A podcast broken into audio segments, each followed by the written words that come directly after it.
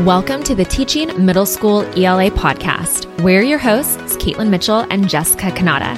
If you're looking for ways to bring rigor and engagement to your middle school ELA classroom without sacrificing your nights and weekends, then this podcast is for you. Our goal is to provide you with your weekly dose of tips, tools, and inspiration so you can actually enjoy teaching again. We'll help you bring the fun and creativity to your ELA lessons so that your students master the standards and you can leave school when the bell rings. Get ready to be that teacher you've always wanted to be, to do great work and thrive.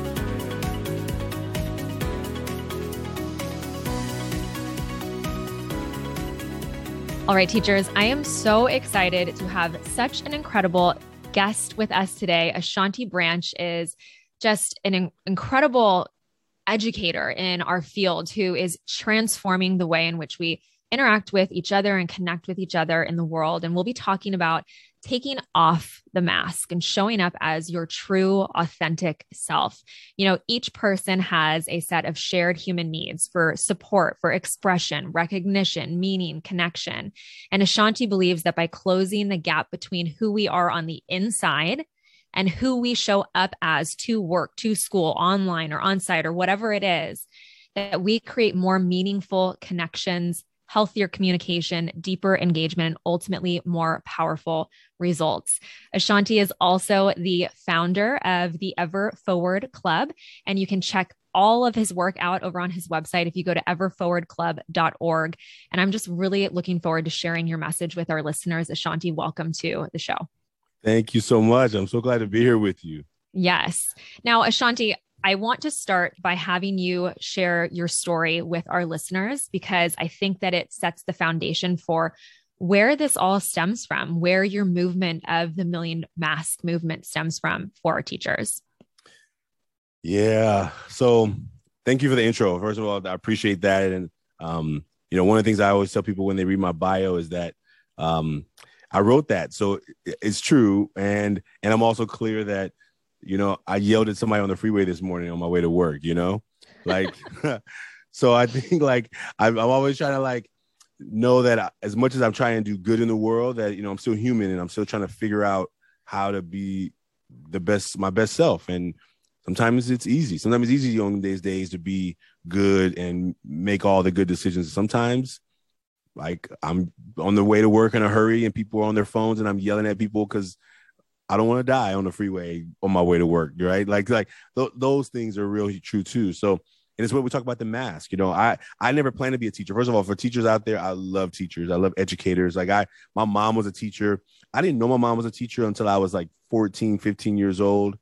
Uh, I knew she was always having me grade papers for her, so I guess I knew she was a teacher, but I didn't know that teachers had to go to college right? Because we were poor.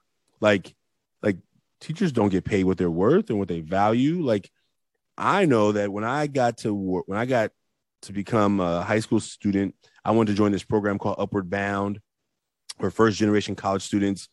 And they told me, Oh, Shanti, you know, you have a great application here. My application was in first. Like I as soon as I got the application, I turned it in like the next day. I was like, I'm going to college. I'm going to do this. And they were like, unfortunately, this program is for first generation college students. I said, Oh, yeah, we're poor. That I'm, I, that's me. Like, no, no, no. That means that you're no one in your your family, your parents could not have gone to college. I'm like, nobody went to college. You're like, it says right here, your mom is a teacher. I'm like, what does that mean? I didn't even know that to that day that my mom had went to college. And I'm like, wait a minute. You mean my mom got an education and we this broke? I mean, I got holes in my shoes. I got a jacket that's just for looks because it don't work. It doesn't keep rain off of me. Like I was confused as to how my mom would have chosen a career that lets us live in a way that I'm not happy.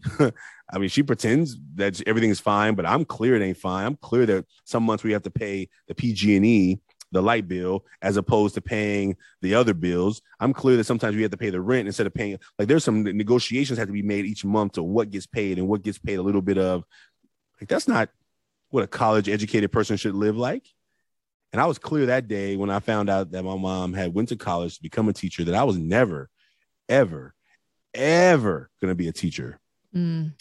And so I went to find the job that was going to pay me the most, where I could be rich, because I was tired of being poor. Poor was not fun. And if you have never experienced it, let me tell you, don't do it because it ain't fun. it's not exciting, but I was clear that if I could work hard, I was I felt like I was smart. And they told me I was good at math, so I went to school to be an engineer. I went to uh, Cal Poly San Luis Obispo, which is a top engineering school in the United States in California, Central Coast. Majored in engineering, graduated, started making money. Like what? This poor boy from Oakland, now engineer, making money. I moved to a city called Walnut Creek. Oh, you moved to Walnut Creek. just listen to that. If you never even if you don't know where that is, just well, how does it sound? How does Walnut Creek sound? That's how I lived, and I was I, I thought I was happy, but I really mm. wasn't. I really wasn't. I was I was just hunting for happy hour. Yep. Friday 5 p.m. My happy hour began. And Sunday around 7 p.m. I'm like I got to go back on Monday, and I was clear that my journey of life was going to look different and I was like, boy, what am I missing? I'm I got a degree. I'm making good money. I'm partying all weekend. Why am I feel unfulfilled? Mm. And it wasn't until I got an invitation to t- tutor at Upward Bound. And I was like, man, tutoring when? Saturday mornings? I don't even see Saturday morning. I don't even know what Saturday morning looks like. I don't wake up till Saturday noon. And that invitation to come tutor at Upward Bound is what turned it all around. And my buddy was like, look, Ashanti, I just you're you're an engineer. Help me. I need an algebra teacher for let me find somebody else. Give me a couple of months. Mm. You got two months. I gave up my Friday night party. Remember, house search for happy hour. Happy hour starts on Friday. Like I was giving up my, most of my fun time of life to go tutor math. And I remember that for that first session, I remember just the fire turning on. A kid came in late. Now I remember I sacrificed my Friday night for these kids. I drive from Walnut Creek to Oakland. This kid walks in a half hour late. He's like Norm from Cheers. He's high fiving everybody in the class. I'm like, have you lost your mind? I said, come here. Who are you? He said, I'm Damon. I'm like, why are you late? First of all, like, do you? And I was kind of took it personal, right? I took it personal. And what happened with Damon that day is he changed my life. Mm. I was like, you're gonna sit here in the front with me. He's like, no, I sit in the back. I'm like, not today, you don't. And literally from that week to the next week when I had to come back, I was plotting what I was gonna do with Damon. What? what? I'm not. I'm only here for two months. What are you worrying about this kid for? You only here for two months, and then you leaving back to your fun happy hour. And I realized that my life had changed. That's how teaching called me. Teaching called me, and I ran from it. So I changed jobs, got a new job r- working almost an hour and a half away each direction without traffic. Who does that? Who drives an hour and a half? Well, when you're chasing money, you'll do all kinds of things. I hate driving. I I don't. I only drive for purpose. I have to drive to get to work because I have to be there. I drive to get home. I drive on weekends to go get groceries and food. I'm not into driving. I was driving an hour and a half each direction because I was hunting for money, not fulfillment, not for mm-hmm. joy, not for passion, not for purpose, for money. And I know what it feels like to feel still at the end of the day, you come home, you then drove three plus hours just to get to work and back, and then you're like sitting on the couch playing video games. Like mm-hmm like it, it, it, it didn't fulfill me. So anyway, I'm telling you that story because I want you to know that I wasn't trying to come to teaching. Like it called me, and even when I tried to run from it, it made the calling even stronger in my life. So went back to school, became a teacher, math teacher, and my first year teaching, I'm a I'm doing a horrible job. Like I'm I'm financially unfulfilled because teachers don't get paid really well, and I'm being a, I'm a failure in the class. What the heck? I mean, I signed up to be broke, right? Financially. I was like, I didn't sign up to be broken emotionally. I didn't sign up to be in this job where I'm here every day on time, doing my work, homework, like great, grading papers, making tests, and I'm coming to school every day and seeing smart kids in my class failing. Mm. What's what's going on here? And so my journey there began to be like, what am I missing? Like, I, I'm gonna go back to the money. I'm clear that I'm not gonna be making this kind of money, being treated poorly by administration, and being a failure in the classroom. I, I'm I I refuse. I re- and teachers were like, oh, the uh, veteran teachers, they were like, oh, just take two years and you'll and ju- you'll be bad for two years and then you'll get better. I'm like, you mean I gotta feel like this for two years? You have lost your mind. Ashanti ain't gonna do that. And I was like, I'm gonna leave. And my last resort was to reach into these young men one more time. And I said to them, look, um, I'm gonna invite you to lunch. I'll buy you lunch once a week in exchange for lunch, you teach me to be a better teacher. Mm. These, are, these are some young men in my classes who were smart, bro. I mean, I could see how smart they were. They were smarter than I was at their age, but they didn't even see it in themselves. And I'm like, what's wrong with you? Like, you do you see how smart you are? Like, forget the academics, forget the grades on the test. Like, do you see how brilliant you are? And most of them, because school is their only measure of figuring out whether they're smart or not, they feel like they were dumb because their grades would say D's and F's, which would be a dumb and a failure, right? What, what else would you think? And schools make you feel that way. You're doing bad in school, you must be a bad person. And I was like, forget the grade. You're not even trying. Like, like you got a D and you don't even try. Like, what, what if you just try a little bit? What if you just put a little effort in here? What if you put as much, much effort in here, getting doing these numbers as you out trying to get phone numbers? If you put a little bit more effort in here, how about your life would be absolutely marvelous? And I think what I had to do is in a classroom setting, it wouldn't work because school is not cool in my community. School wasn't cool. So they had to be cool. And I'm like, well, how about we do it? And that's when those lunch meetings started. And those lunch meetings, they realized they were all going through similar stuff. They were all going through drama in life and trouble and problems. They couldn't talk about it because in our community, men don't got feelings. You got no emotions. Suck it up. Grow some whatever, like whatever names and things they tell you and your men and boys in your community to conform them to not showing feelings. We're surprised at why young men can become so disconnected, angry, and creating chaos in our world. And if you haven't seen it lately, I live in the United States. I live here in California. It's it's, it's unfortunate the amount of things that young men are doing, seemingly with no emotion. Mm. well, they didn't grow up that way. They didn't grow up not feeling things. It got chased out of them. It got nurtured out of them. And what we do today is we expect them to somehow naturally be empathetic, caring people. When we told them as little boys, suck it up, put those tears away. Men mm-hmm. don't cry. And then we wonder how they can be emotionless and do really horrible behavior. So our work started with me in that classroom doing feeling like a failure and saying like I'm gonna try one more thing.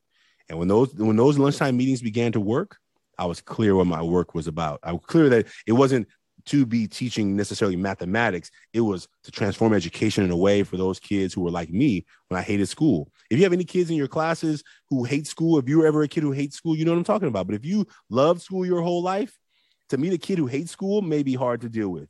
Mm. Like I hated school, I didn't care about no teachers. I'm not a mean person.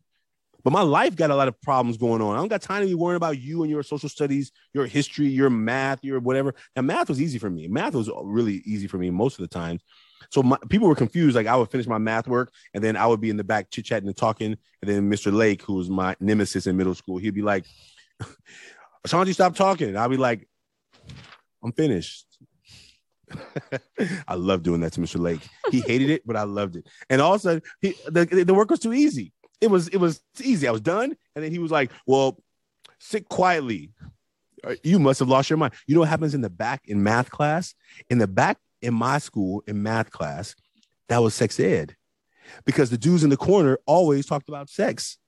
You think I got time to be listening to you talk about some stuff I already done and already know how to do, and I'm gonna hear about what happened on the weekend? Like I got more out of I got no, it, it was not healthy sex ed, but it was it was sex ed in a way, right? um, anyway, I can tell you stories after story, but I want you to know that I became an educator because I knew how the kids got treated when they didn't like school. And I think that my job was to help kids who didn't like school to say, well, forget liking school. What do you what do you want to do in the future? And let's figure out what you're going to need to do to get there. And that means you need to graduate. Then you got to like not like school, but you got to do it anyway. Mm-hmm. You gotta you gotta hate it and still do it anyway that's part of life. And so we began to help these young men begin to realize that they have goals and dreams and they want big things in life. And they're going to have to deal with some of the bumps and bruises and some of the things they don't like to do. And that's how it all started. That's how the Ever Forward Club started. I mean, this is 18 years ago. It's hard to believe, right? But 18 years ago of stories of young people who have allowed their lives to be transformed. I didn't change their life, they changed their life, but they were willing to listen mm. to some other voices that was taking them away from what they had believed growing up. Because if you've never seen anybody in your family do anything positive or successful, how would you think it was possible? Mm. You just think it's always in the book or in the magazine or in the success story of somebody on TV. But if you've never seen nobody do it for real and met them and, and, and saw a human heart beating, you think everybody is some kind of superhero with superpowers and not realizing that you are too. You just haven't tapped into your your gifts yet. And so anyway, that's a long overview. I don't know how much more you want to go, but I could talk forever, you know. But that's how- I love listening to your story, and and it's so interesting because I feel like everything along your journey happened for you. Yeah. You know, like the fact that you went to that tutoring session one time randomly because your friend needed help yeah. led to every single event afterwards that has led you to where you are today, impacting education and the world, quite frankly, in such a profoundly beautiful way. And I just love that so much. Thank you for sharing your story. And I know that it's relatable to a lot of our listeners as well, in terms of just having difficult students who don't want to be at school, who don't love school, or feeling unfulfilled in terms of, you know, teachers don't get paid the way that they should get paid. And it is emotionally challenging. It is a very emotionally challenging profession. And I think when we get to tap into like a deeper why of teaching as opposed to just like you were saying just teaching math or just teaching english in the case of our listeners yeah. it's a it's such a deeper journey to become and be and stay in education than to just teach someone a couple of vocabulary words you know it's That's so right. much more impactful than that um, so I would love to know the whole concept of what you were alluding to about, you know, young men not being able to show their feelings and express their feelings. How does that tie into now, like your movement of the masks that we wear and being our authentic selves? Um, not just for our students and helping our own students do that in the classroom, yeah. but for ourselves as teachers and just human beings as well. Yeah. Yeah. And I'll say for all the English teachers in the room, uh, I, I, uh, my the teacher who changed my life was Miss BP. Uh, Miss BP was an English teacher. I didn't like her class, but I liked Miss BP, and she she didn't care that I didn't like her class. Mm-hmm. She was like, I don't care. You still go do the work. it wasn't like she was like taking it personal. She didn't like make me a bad person because I hated her class. Like she she respected me. I respected her. I just didn't like English right? And also, there was some rules in my community. You can't be sounding like you too smart. So I would always, anytime it was reading time, she would be coming down the aisle. I'd be like, I gotta go to the bathroom. I gotta go. I gotta go. And I would like go to the bathroom.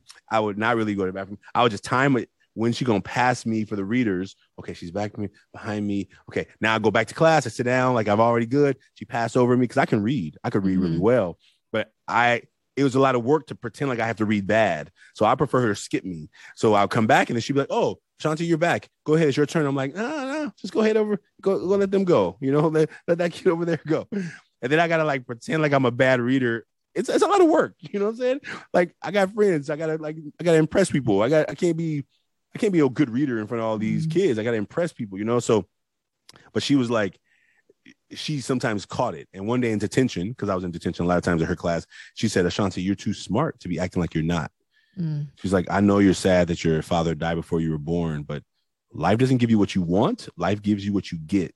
Mm. And you got to make the most out of it. And she changed my life that day. Like I was not focused on school ever. I I was angry. I was sad. I was angry, but sad in my community is not okay. Anger is okay. If you're a little boy in my community, if you're angry enough, people don't mess with you. mm. If you're sad, people always mess with you. So I just turned the sadness into anger.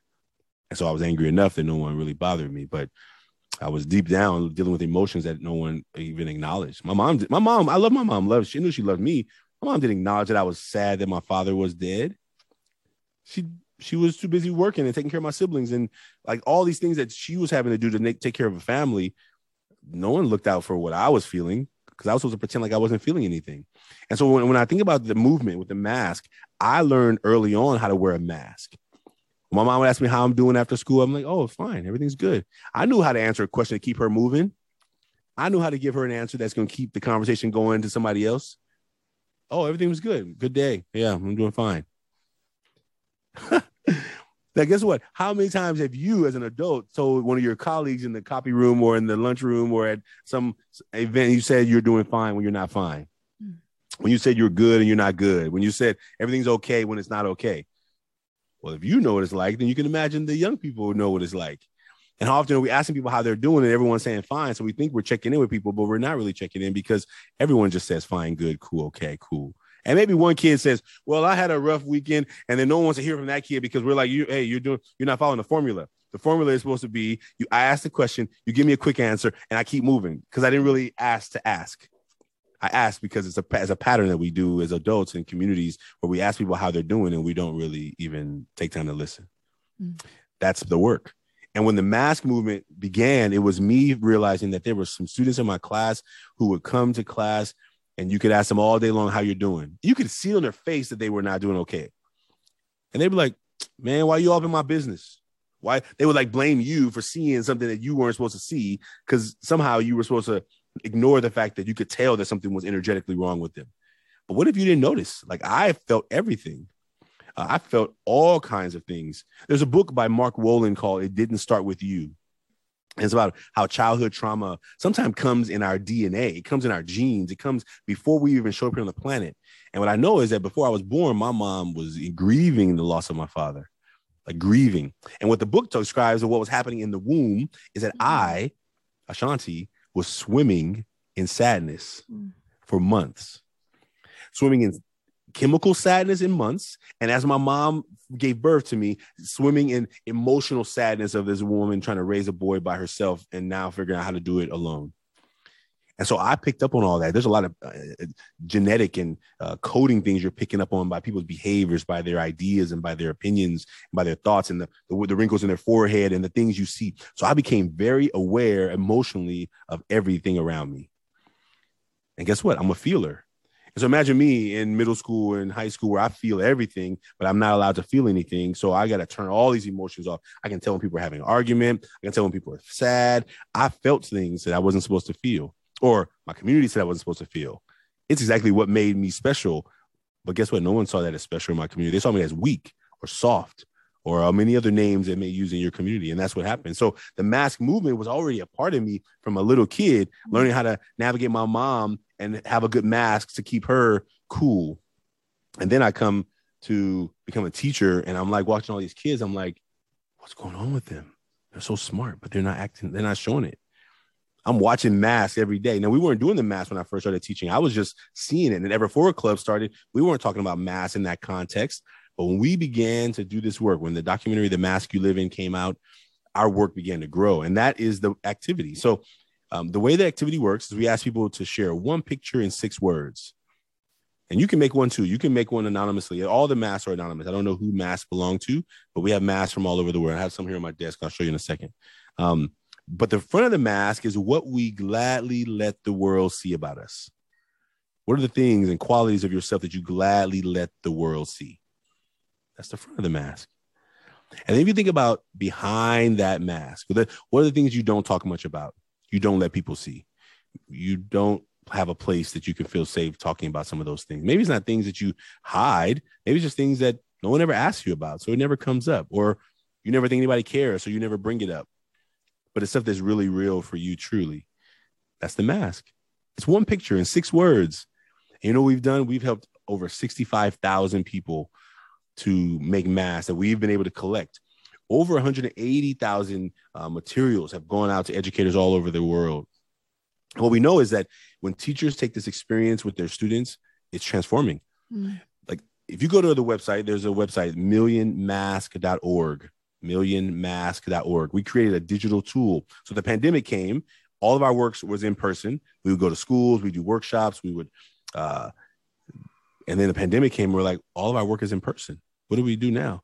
And that that tool had just been in this prototype stage, and we started using it. And that's where people can go online and make a mask. And so let me just show you one. So I'm talking yeah. about these masks, and maybe it's um, let's see. Here's one. Okay, this, I'm trying to find a younger person, but this is adult. This is an adult. So most all you are adults, but I want to show you some teens because I think it's good to see what the young people say. Um, the mask is a really beautiful representation of what happens uh, behind what we can't see. And imagine if all day long when we see in our students, we're we're not giving them a space to talk about it. So here is a okay, this is a 19 year old. I'm gonna, I'm gonna get another younger one, but here's a 19 year old. Mm. So if mm. you look on the front, this is that's the left side, the front of the mask says, can you read the front for me? Yeah, genuine, real, and loyal. And this is what you let people see. Yeah. And then the back of the mask, which is the things that he doesn't let people see, is hurt, angry, and tired. Yeah. And that's a 19 year old male, right? Um, these are some of the teenagers. They, these, these teens didn't put their ages on them. So uh, I'm gonna leave those. I'm gonna, but I'm gonna just see an adult. Here's one from an adult. Okay, that was a 19 year old male from San Francisco. And this one is one that was uh, mailed to us. Okay, so this is the full. Okay, so what we let people see is humor, interests, and values. That's the front of the mask, the back of the mask. Family life, trauma, and relationships. That's a 43 year old female from Lansing, Lansing Michigan. Michigan. Yeah. And so people mail masks that got mailed to us in the mail. And so we've collected masks from all over the world. And mm. what we know is that when we give people a chance to recognize it's not just me, like I got good at this mask for a reason. We don't tell people they shouldn't have masks. Our work is not saying no one should have masks. I got good masks. You know what I mean? I didn't have to tell you that yo to somebody on the freeway this morning. I could have just been like, thank you for that great bio. And I could have just moved on with nothing, right? But I'm clear that I also have masks. It's a human thing. Mm. It's about connection. Who do we, where can we go to take it off? Sometimes we go from work, our work mask, we go from home to our family mask, we go from uh, sports friends, uh, whatever mask. And when do we ever just get to be like, what do I want to think about? What do I mm. want to talk? Who am I? Mm. That's been our work. And when we can do that, when people when young people go through our workshop, uh, they recognize that they're not alone. That they're wait, do you mean other people in here going? Because since they're anonymous, all we know is age usually or city. But we're in a workshop at a school, we don't know whose mask belongs to who. But you hear words, you're like, wait, that could have been my word. Wait, somebody in here is going through that. How's that possible? We've had one young lady at one, one recent workshop say, I really could have gone deeper on my mask. Mm. Oh, that was so beautiful. Mm. Because what she heard in the masks that were revealed was that oh, I just I, I didn't go deep. I could have gone deeper. And it was a beautiful place for her to recognize that she's not alone. Like she, probably other people could have gone deeper too. But hey, if you don't know what to, you can trust people. You know that people, everyone else is perfect because we look at people on the outside. And when have ever before our generation now have you grown up having to be somebody else? Right? Uh, don't put your real name on that website. Don't put your real. So everyone's somebody else. Everyone is Billy Bob four two four, and you trying to figure out who you who who who am I? Mm-hmm. Who, who, am I for real? I know who I got to be on this thing, and I got to be on this on that, and I got to be this person there. Eh, who who am I for real? And sometimes students don't even know that where they can be their own self. Um, this is the last thing I'll show you before I move on to. This is one of the reflections that was um, shared with us by a student in a workshop, uh, and it's intense, right? It's, it's a teenager. It says Will you read it for me? Will you read sure. it? Sure. Emotionally intense. I have this intense pain in my thoughts because I want to cry. No one here will ever understand what I'm going through. Yeah. Yeah. The student was like, this workshop was intense. Like I really want to cry, but I but I can't. Like I I I want to. I, am like, have you ever held, held back a cry? Have you ever mm-hmm. held back a mm-hmm. cry? You know the pain. Like, and what we know is that everyone's not able to let those feelings out, even when we make the space for them. Mm-hmm. Even though they brought us in as a team, a professional to come in and create a space for students, we luckily that the student told us this, right? Because we know that even though we make the space, it's sometimes really hard for them because they have to go to a place. No one will ever understand what I'm going through. That student mm-hmm. still felt that, and we understand and we, we appreciate them, right? We appreciate them for sharing their words on a simple reflection that they believe that no one could possibly understand what they're going through. But guess what? Everyone else is probably thinking the same. No one would understand what I'm going through. So I'm gonna get good at this mask. I'm gonna get good at this smile. I'm gonna get good at being overachiever. And it's not just for kids in Oakland schools. I'm talking about we do workshops in private schools all over the country. And those kids, just because they got a fancy school, doesn't mean they're not going through stuff. Just because they're going to go to a Ivy League school doesn't mean they're not going through things internally. Mm-hmm. It's real. It's human stuff. And so yeah that's the work that we get to do. And so we we've we've been we we encourage educators to like be a part of this transformation of education in a way right? Like every kid who went home over the pandemic did not go home to loving caring beautiful spaces. Mm-hmm. some did. Some didn't want to come back because no one was judging their shoes or their clothes or their hygiene. All they saw was this little rectangle they got to create. And then they come back to school and now people are 360 degrees judging mm-hmm. up and down, right? Like they went a year with no one even having to be able to judge them, right? Teachers could turn off the chat. How do you turn off a chat when somebody's whispering in your ear, saying mean things about you? It's a whole nother world. Yeah. And we thought that because we brought them back to the building that everything was going to be fine. I think schools or in the early days of what we came back to after the pandemic was like, oh, as long as we got enough sanitizer, enough masks, we'll be okay. You didn't think about the emotional overload of kids. And that's the work I've been doing with educators. Like, look, some kids came back, they were excited to be back in school. And some kids was like, no, no, no, no. I, I don't want to be here anymore. I got I could do the homework in my room. I could do it on the floor. I could do it in the backyard. I could do it laying on the I get now I'm back in these hard desks, sitting seven hours a day in a place where I can only can go to the bathroom when they tell me I can go. Like all the things that we just may not think about as adults that, that our kids are dealing with, and what we hear from kids even now more today. Some kids are nervous about the day when school says we don't have to wear masks anymore. Mm-hmm. Some kids are like, I'm not showing my face. What if, what if you're a kid who don't have a positive self image? Mm. What if you don't like what you see when you look in the mirror? And now we go back where people say, no, you don't need to wear it anymore, but you feel like you need to wear it. And now who gets judged? Why are you wearing that? Like all, all the layers of things that our kids are have to deal with in an adult in a in a world that our most adults may not even be able to contemplate or understand. But what we do is we ask students with one picture and six words, what's going on? And most students, 97, 98% plus will share. Mm-hmm. Some will the card will be blank. They may draw something and then there's no words. And we know that guess what? Sometimes even when it's anonymous, it's hard to let people know how you're doing. And we're okay with it. And we get it. But it's really about making space for them when they're ready, when they can, that they are able to share. And as a school, we can be doing something about it. We can day one, like in California, we do this thing called the Healthy Kids Survey. I don't know who runs it. And if you're on this call, sorry, because I'm going to talk bad about it. They take the survey in like March, right? March, April and then you get the survey results back in like October, November of the following school year. All right, fine. what good is that? We're going to take data from last year and like try and apply it to this next year. And we have put some fancy reports together. Look, here's what I'm clear about. When we ask students to write one picture in six words, we can find out in the next 20 minutes mm-hmm. what a litmus test of our of our community is going through, what's happening and then we can have conversations about stuff. I'm not saying that that report that the Healthy Kids Survey does is not fancy and it's not good and it's not useful. I, am not I'm not here to judge that, but I'm talking about the timeliness of it. Mm-hmm. You can't wait. Like kids are going through stuff today. You're gonna wait six seven months before you tell them what they were going through six seven months ago. They're going through new stuff.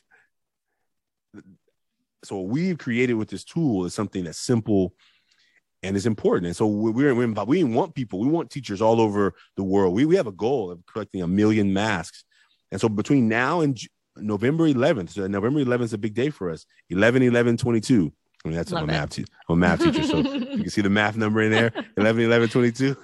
it's a Friday. It. It's late. It's uh, Labor Day. I mean, it's a Veterans Day, excuse me.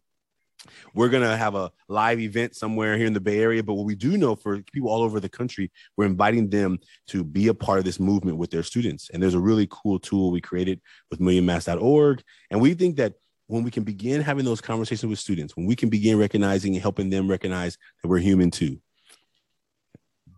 I think the connection is even deeper. The, the ability to help them learn is even better.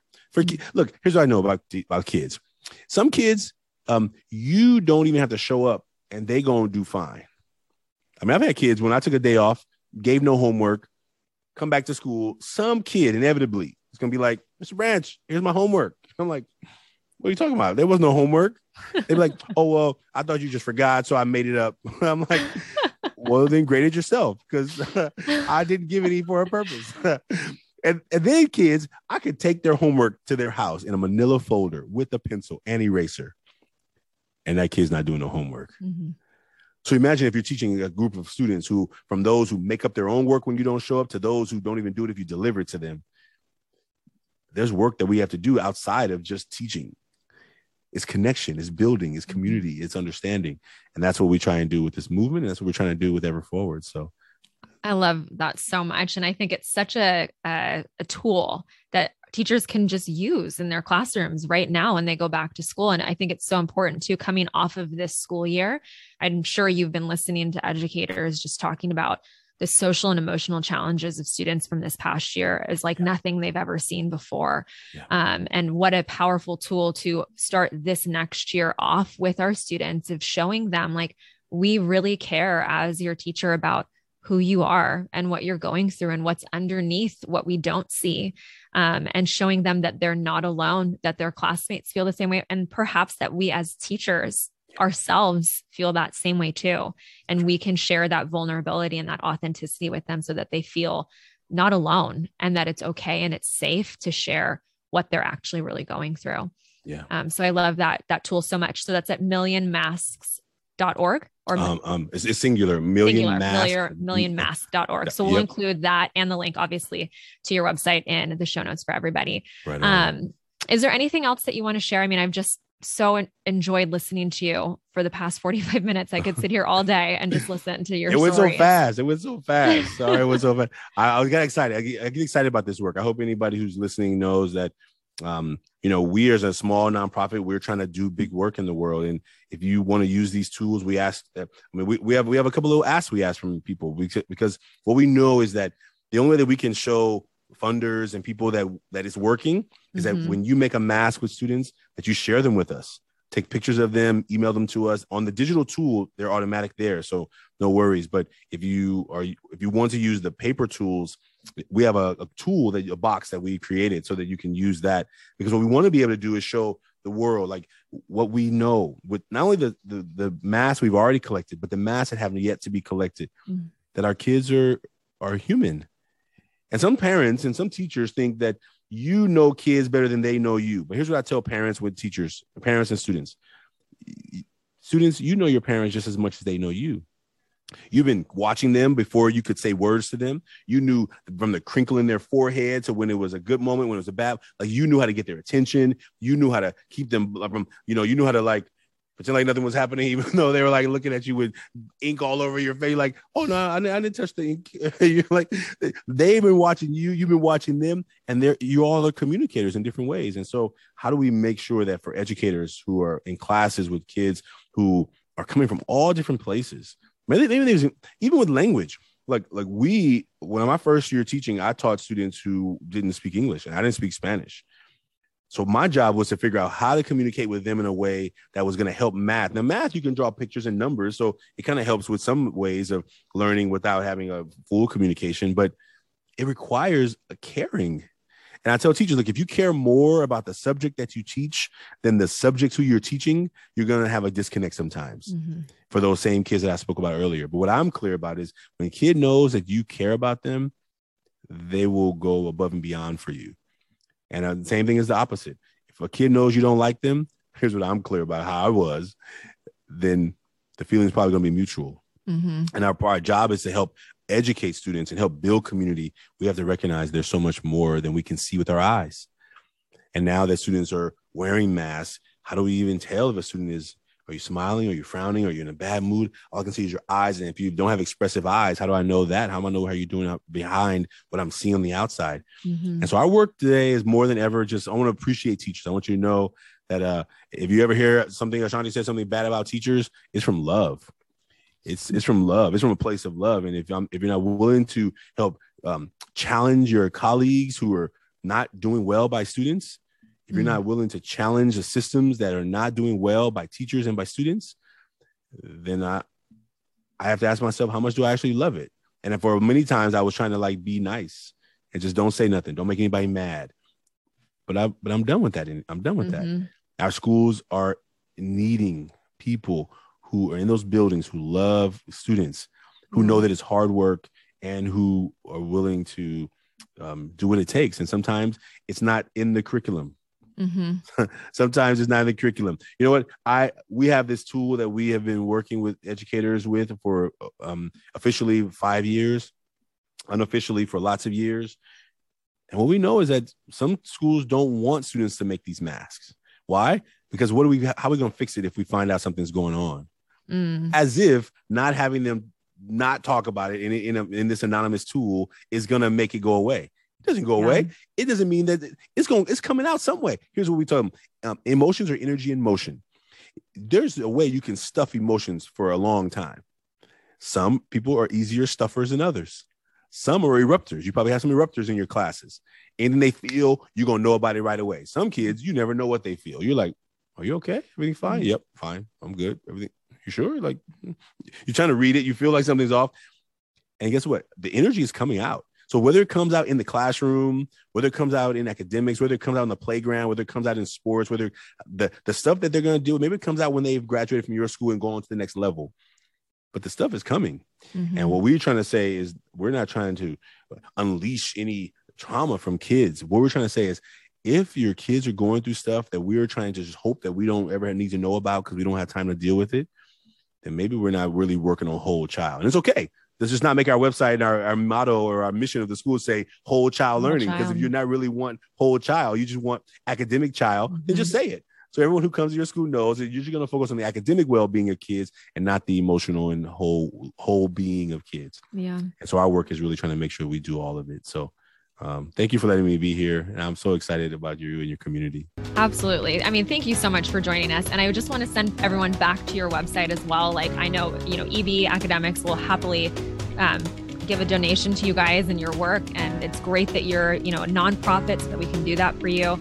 Um, and we're also so excited because you're joining our EB teachers next week to do a live in person, um, not in person, I wish it was in person, live virtual workshop with our teachers. And I'm just so excited for you to, to get to come and talk to them there as well. And just the work that you do is incredible.